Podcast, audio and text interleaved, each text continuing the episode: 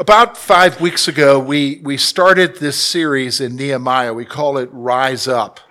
And Nehemiah is probably an amazing Jewish man who was used of God to rebuild the walls in Jerusalem. And a lot of people like to look at his life for leadership principles. And you can look at Nehemiah and find a lot of leadership principles there. But to be honest with you, the amazing thing about Nehemiah's life is not what kind of leader he was, and he was an amazing leader. It was really about his faith. The faith to be able to have a burden and then to see the provision made for that and to go back and to launch into what God is telling him to do and to see it completed for the benefit of the Jewish people. That's a faith that you and I can learn from. Because the reality is that, when you think about the walls of Jerusalem and their broken down condition, that really signified the wholeness and the wellness of Jerusalem, because with broken down walls, they were vulnerable, they were in shame, and they really were not able to do anything about it. You think about your life, you have walls in your life. And some of those walls are broken down. You're not whole.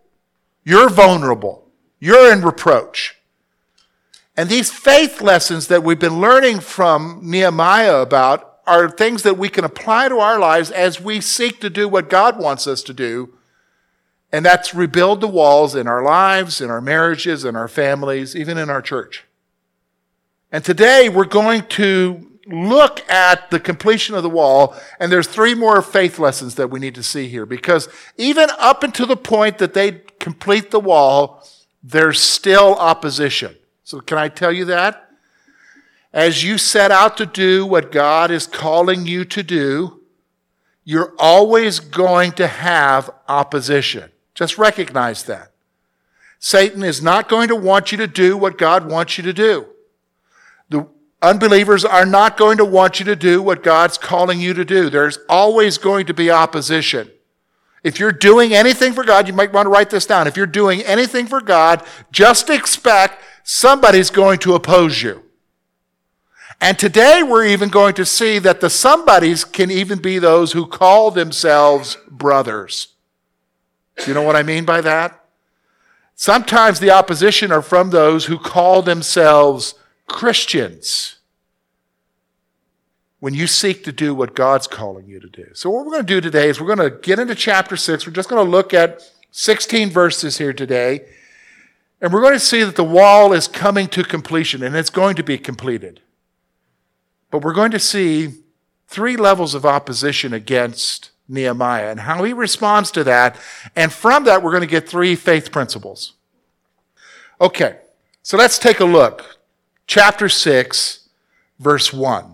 Now it happened when Sanballat, Tobiah, Geshem the Arab, and the rest of our enemies heard that I had rebuilt the wall, that there were no breaks left in it, though at that time I had not hung the doors and the gates, that Sanballat and Geshem sent to me, saying, "Come, let us meet together among the villages in the plain of Ono." But they thought to do me harm. So I sent messengers to them, saying, "I'm doing a great work, so that I cannot come down. Why should the work cease while I leave it and go down to you?" But they sent me this message 4 times, and I answered them in the same manner. Then Sanballat sent his servant to me, as before, a 5th time, and an open letter in his hand. In it was written, "It is reported among the nations, and Geshem says, that you and the Jews plan to rebel. Therefore, according to these rumors, you are rebuilding the wall that you may be their king. And you have also appointed prophets to proclaim concerning you in Jerusalem, saying, 'There is a king in Judah.' Now these matters will be reported to the king. Come, therefore, and let us consult together." Then I sent to him, saying, "No such things are as you say are being done, but you invent them in your own heart. For they are trying to make us afraid. For they all were trying to make us afraid, saying, their hands will be weakened in the work, and it will not be done. Now therefore, O God, strengthen my hands. And afterwards, I came into the house of Shemaiah, the son of Deliah, the son of Mehetabel, who was a secret informer. And he said, let us go meet together in the house of God, within the temple. Let us close the doors of the temple, for they are coming to kill you. Indeed, at night they will come to kill you. I said, should such a man as I flee? And who is there such as I who would go into the temple and save his life? I will not go in. Then I perceived that God had not sent him at all, and that he pronounced his prophecy against me because of Tobiah and Sanballat had hired him. For this reason he was hired, that I should be afraid and act that way and sin, that they might have cause for an evil report, that they might reproach me. May God remember Tobiah and Sanballat, according to these works, and the prophetess Noadiah, and the rest of the prophets who have made me afraid. So the wall was finished on the 25th day of Elul in 52 days. And it happened that when all our enemies heard of it, and all the nations around us saw these things, that they were very disheartened in their own eyes, for they perceived that this work was done by our God. All right, so here's what we're going to do, folks. We're going to kind of basically divide it into two sections. We're going to see, first of all, personal attacks. We're going to see personal attacks, and then we're going to see deception. Now, from these two sections, we're going to draw out these three faith principles. Okay, so let's take a look here. First of all, the deception. Verses 1 to 2 tell us that as the walls were being built up, his enemies realized that there was nothing more that they could do, but they decided to bring the work to a halt because they hadn't yet finished. Maybe the walls were built, but they hadn't hung the gates. That's very important, the type of door you have on the outside to make sure people don't come in. And so they want to stop the work because it's getting close to the end. So how they decide to do it, they can't do it by bringing an army. They can do it by discrediting or even getting rid of Nehemiah because he's the leader. So I want you to notice, first thing here, attempts were made to draw Nehemiah's attention away from the work. Attempts were made to draw Nehemiah's attention away from the work. So they said, let's meet together in the plain of Ono. Not Uno, but Ono, okay? And what's going on there is that would have been about a day's journey away towards Samaria. It's on the border of where Judea and Samaria are. He would have had to journey a day's journey away to get there. And it's spread among these villages out in the open, but who's right next door? Sanballat and his big army. So Nehemiah realizes, if I go up there, I'm going to be away from the work, I can't oversee the work, and I'm going to be vulnerable. They can what? Kill me. In fact, the scripture says what? Do harm to me. Okay? They can do harm to me. So they're making attempts to draw away his attention. Now, they didn't just make one attempt. Did you notice what the scripture says? They sent messengers how many times? 4 times. Now, I know there's a fifth one. We'll talk about the fifth one here in a moment. But 4 times, they're trying to draw him away. Trying to draw him away. Now, I want you to notice how Nehemiah responded. Nehemiah responded by focusing on the rebuilding of the walls. Nehemiah basically said, hey guys, I'm in the midst of a big work. I don't have time for this. So I can't come. Why? Because his focus was single-mindedly on what he needed to do. single-mindedly on what he needed to do. I'm not coming up there, guys. I got to finish rebuilding the walls. Finish rebuilding the walls. Now let's get to our first faith principle. And we're going to talk about how it applies to our lives. Here's the first faith principle. Faith remains focused in spite of distractions. Faith remains focused in spite of distractions. Okay, so let's stop for a moment. I want you to think with me.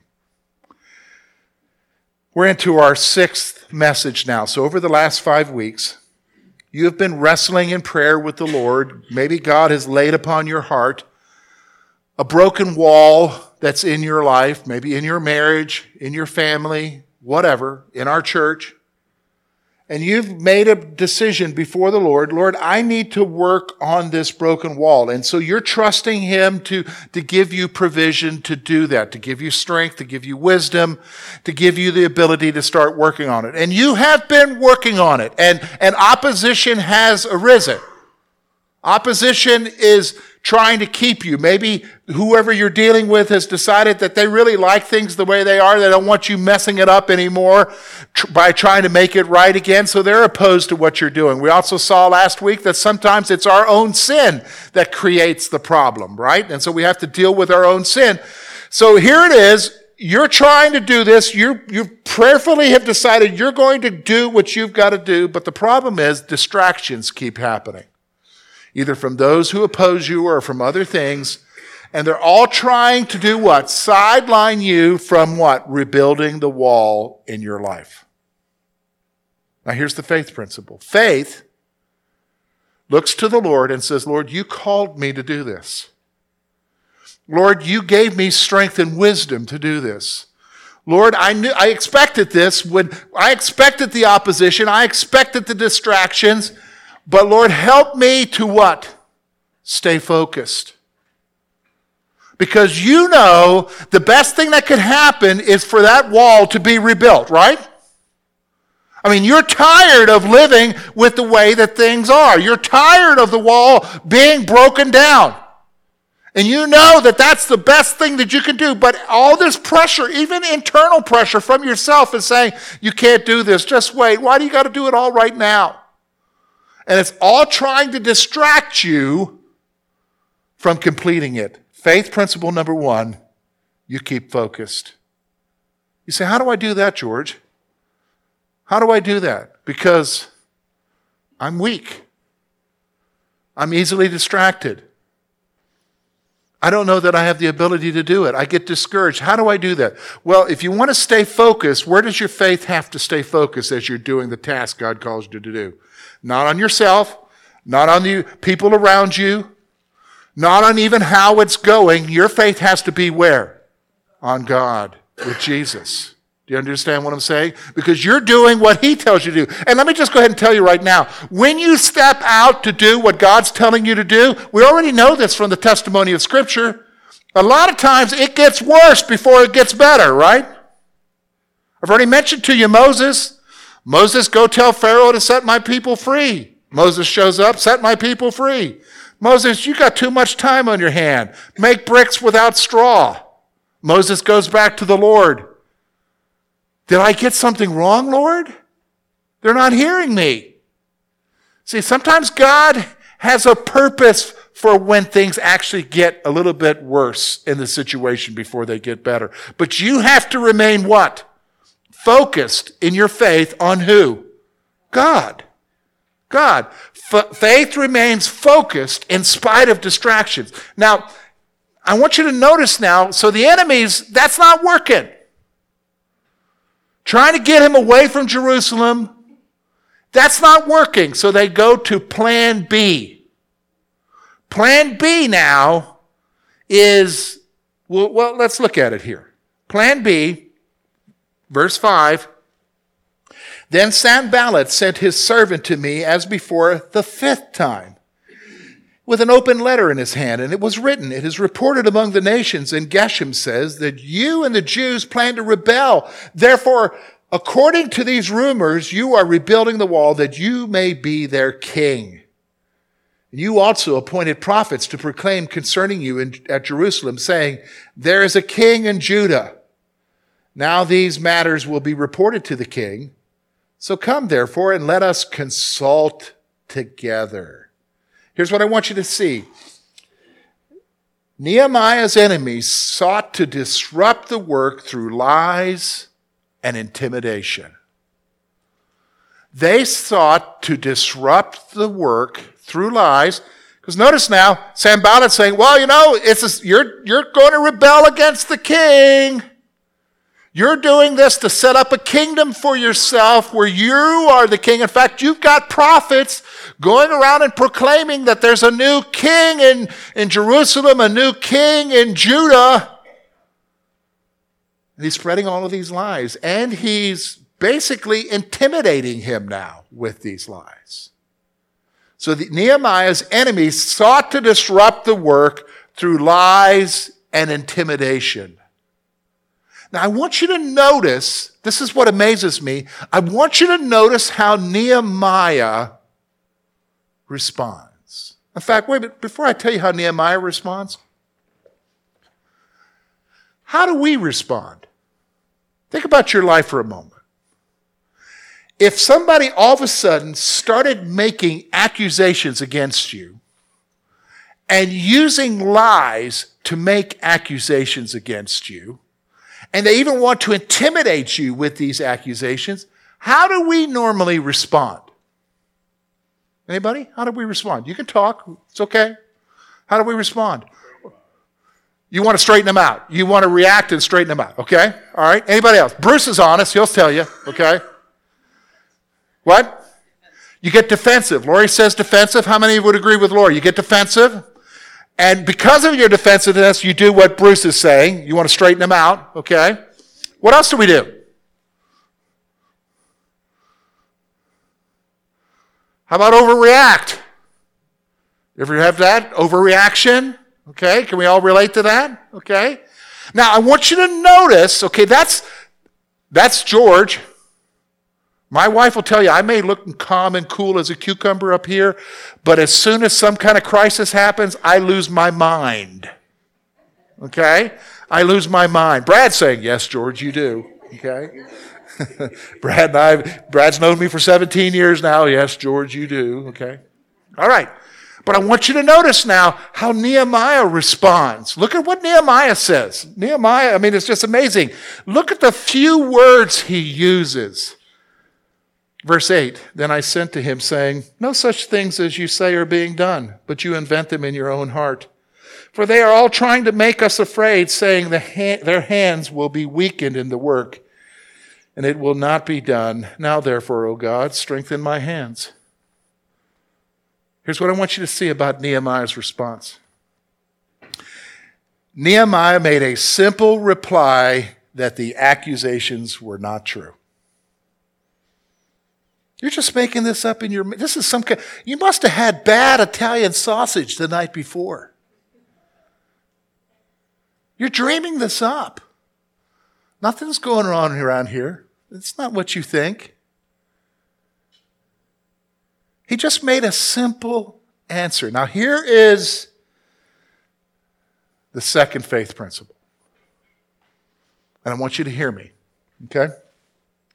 Faith principle number 2. Faith does not defend itself in the face of intimidation. Faith does not defend itself in the face of intimidation. You know, we live in an interesting county, and one of our historical figures from our county was a pastor. Many of you maybe know of him. I think he died before my time. A.W. Tozer. How many of you have heard of A.W. Tozer? A.W. Tozer was born in Lejos, or Newburgh, okay? Lejos, PA. And he wrote a little pamphlet that I have, that I carry with me all the time, 5 Vows of Spiritual Power. 5 Vows of Spiritual Power, okay? The third vow of spiritual power says this: never defend yourself. Never defend yourself. A.W. Tozer said, "You should never defend yourself, let God defend you." Never defend yourself, let God defend you.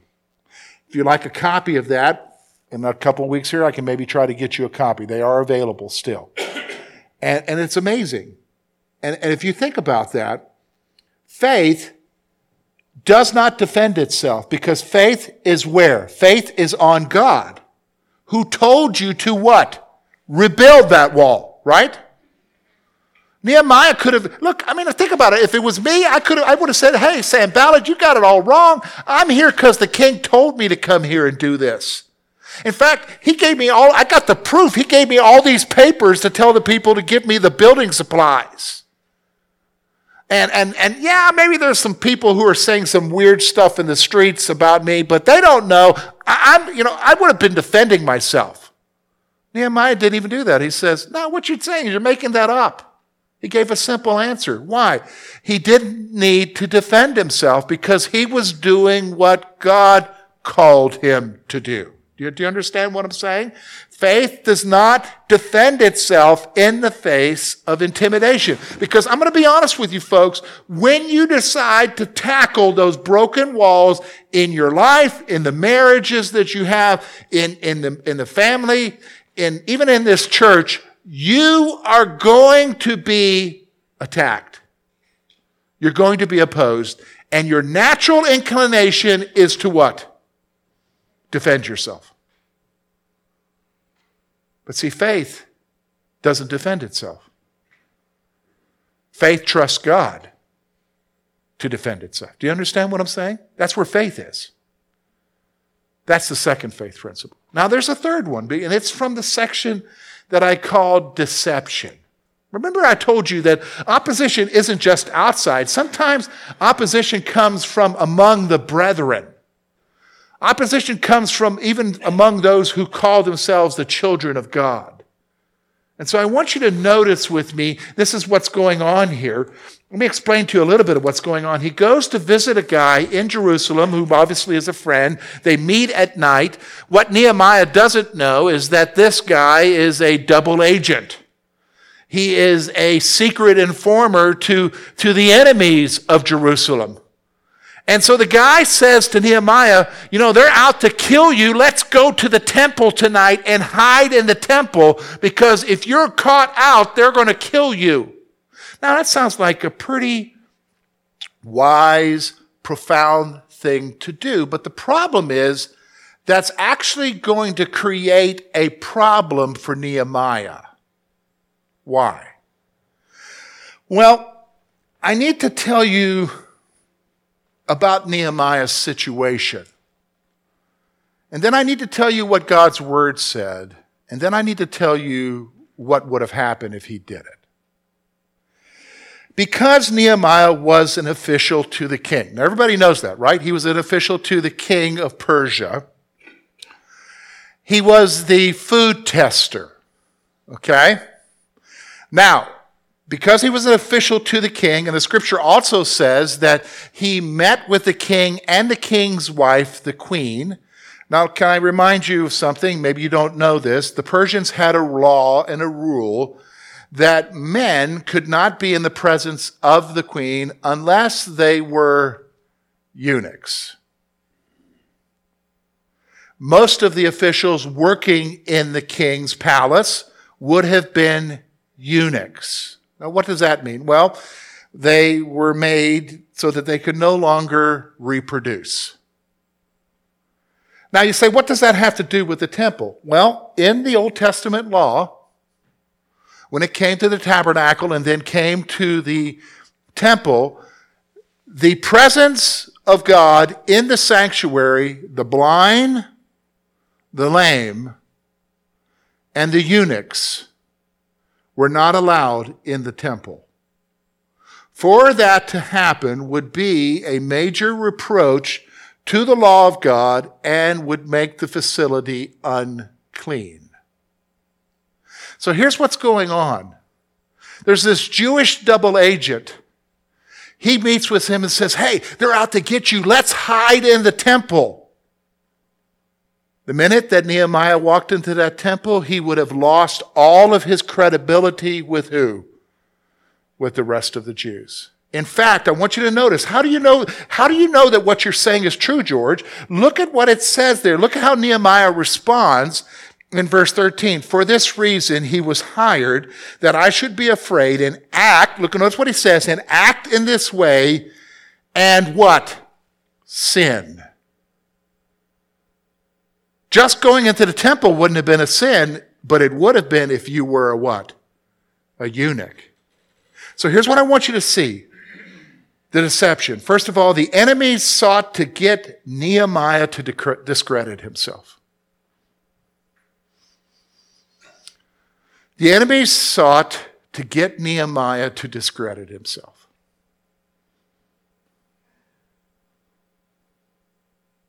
Now, I want you to think for me a moment.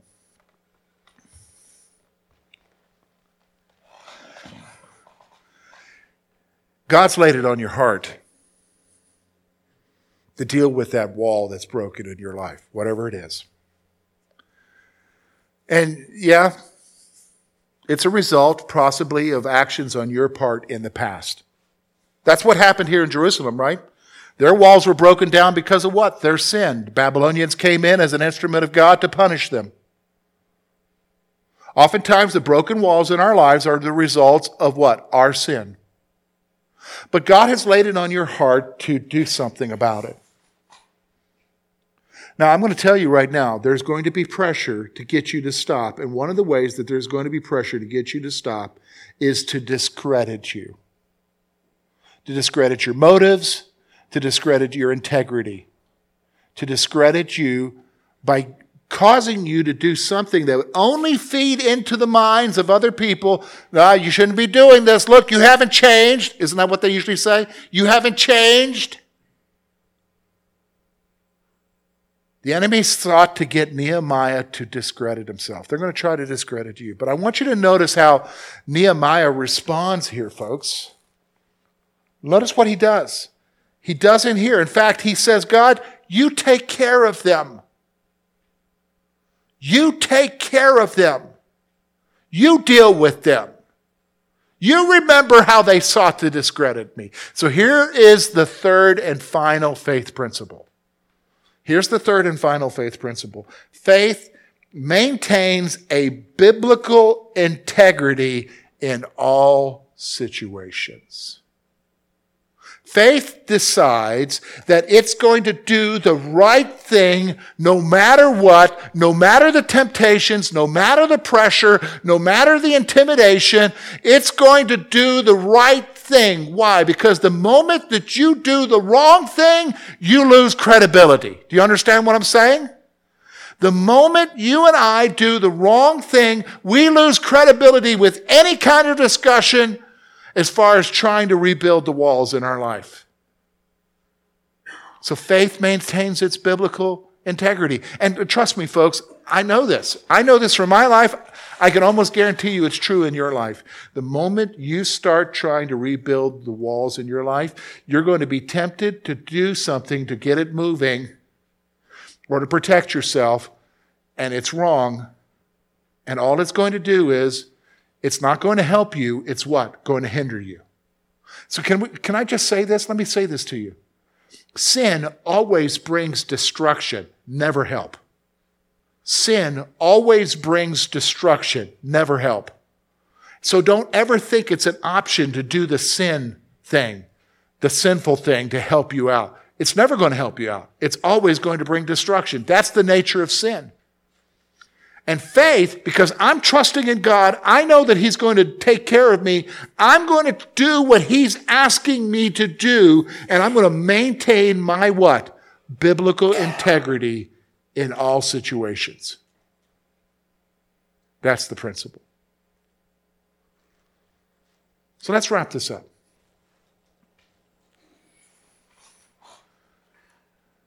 When you think about rebuilding those walls, you got to remind yourself of some things.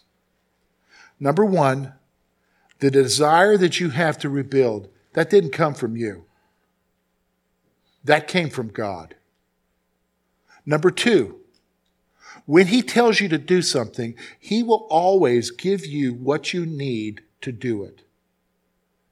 He will, through whatever means, give you the wisdom, the strength, and the provision for you to do it. You just have to trust him. Number three, you need to recognize this, that as you begin rebuilding those walls, not everybody's going to be happy about it. Does everybody understand me? Not everybody's going to be happy about it, and they're going to do what they can through multiple ways to intimidate you, to distract you, to keep you from rebuilding the walls. And then finally, number four, even the biggest problem outside of the opposition is your own sin. You got to deal with the stuff in your life as you seek to rebuild the walls. And then one day, you're going to wake up and you're going to realize that wall is rebuilt. Here's the amazing thing. I mean, you think about it. They didn't just build a brick wall to keep the enemies out. We're talking thick walls that you could probably ride a chariot across on the top. They rebuilt the walls of Jerusalem, the scripture tells us, are you listening to me, in 52 days. You say that's impossible. I would say, yes, it is. But I'm going to tell you right now, who built the wall? They did, but who ultimately built the wall? God did. Listen, my friends, you just keep doing what's right. Don't defend yourself. Maintain your integrity. Keep your focus where it needs to be, because you have faith in who? God. And one day you'll wake up and you'll see what? That God has rebuilt the walls in your life, in your marriage, in your family, and in this church. Now you're saying, so we're done with Nehemiah. Oh no, we're just starting. Because the last half of Nehemiah isn't about rebuilding walls. It's about your character. See, because the last half of Nehemiah now, and this is what we're going to talk about in the future, is about the things that they needed to set right, because if they didn't set them right, they were going to be back in the same situation that they were when the walls were first destroyed. So as we're seeking to rebuild the walls in our lives, we're going to now shift our focus to what? Over the next few weeks, what does God want us to do about our lives? So that we're the type of person that he can use to have solid walls in our lives. Let me pray for you.